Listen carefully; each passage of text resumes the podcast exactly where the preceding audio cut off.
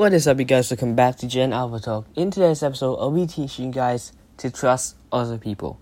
This trust comes from old wounds and how to heal them and move ahead. Let's get into it then. First of all, I just want to say that maybe you got burned when your last partner had an affair, and now you find yourself questioning your current partner's reasonable explanation about where he's been.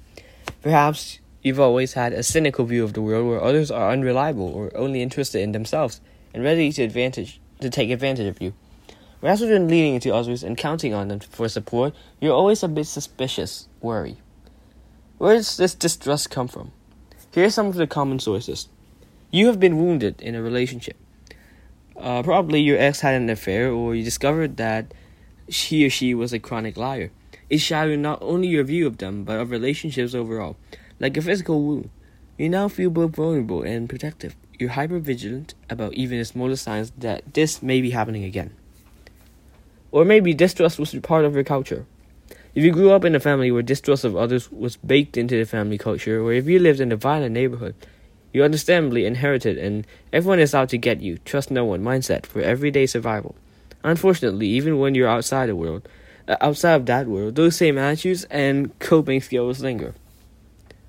Or childhood trauma severed your healthy attachment to others.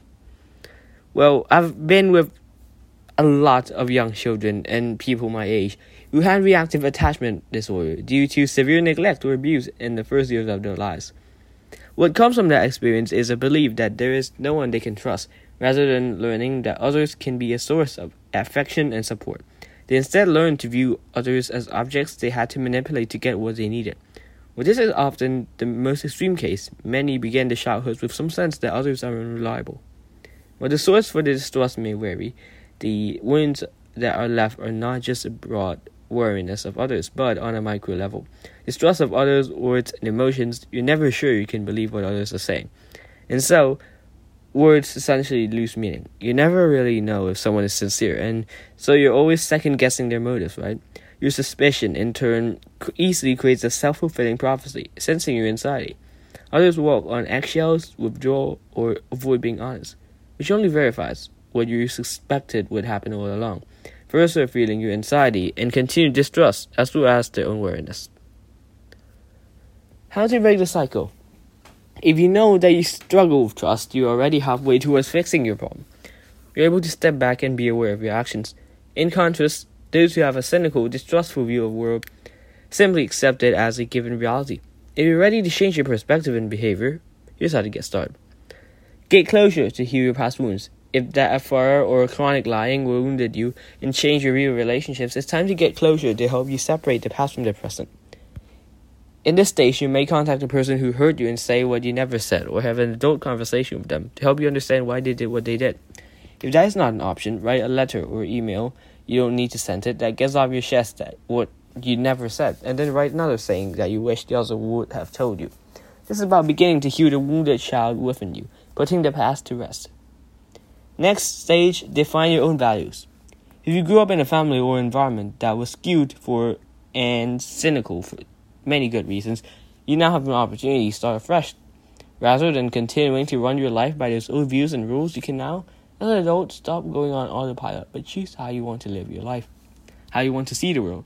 Doing this will not automatically erase that old brain wiring. Still, by adopting an attitude of experimentation where you rationally choose to see the world differently, you begin to rewire your brain. By thinking differently, you can act differently. Hopefully, what will come from these experiences is finding out that what you think will happen does not come to pass. What others say, they actually do. They aren't screwing with you for their own gain, but being generous and sincere. Get enough of these experiences under your belt, and you begin to break the self-fulfilling prophecy.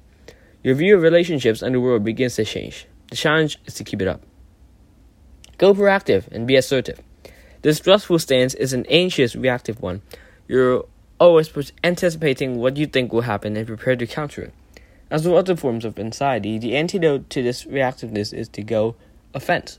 Take the risk of being assertive and proactive. Go bold and say what you need. Do now what you couldn't do as a child. Such action with practice will empower you. You will become less afraid. Get reassurance when you're triggered. Your distrust and feelings of vulnerability likely come and go. triggered by something from your past, when these arise, when you're having this flare of anxiety and want to default to your old ways and pull into yourself, take the risk of seeking support from others. Let them know you're triggered and let them know what you need most. Not only will your action help you feel less alone and less a victim, but getting what you need will over time restore your faith in others. Experiment with taking words at face value. If you can't believe what others are saying, where words have no meaning and quickly lead to self-doubt or paranoia, you need to again experiment with taking words at face value. Take baby steps towards believing what others are saying to create a more solid foundation for your relationships. And lastly, get professional help. If all of this seems too overwhelming, if a past haunts that you can't shake, maybe time to talk to a therapist or to get professional support. Help to separate past from present. To guide you towards taking those baby steps, to learn to lean into relationship gradually, safely, therapy can be a form of reparenting and brain rewiring.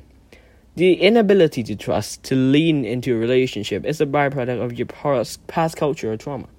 Maybe it's time to challenge those ways, try out new ways of viewing yourself, the world, and others. That's all I have for today. It's Gen Alpha Talk. I'll see you guys next time. Goodbye.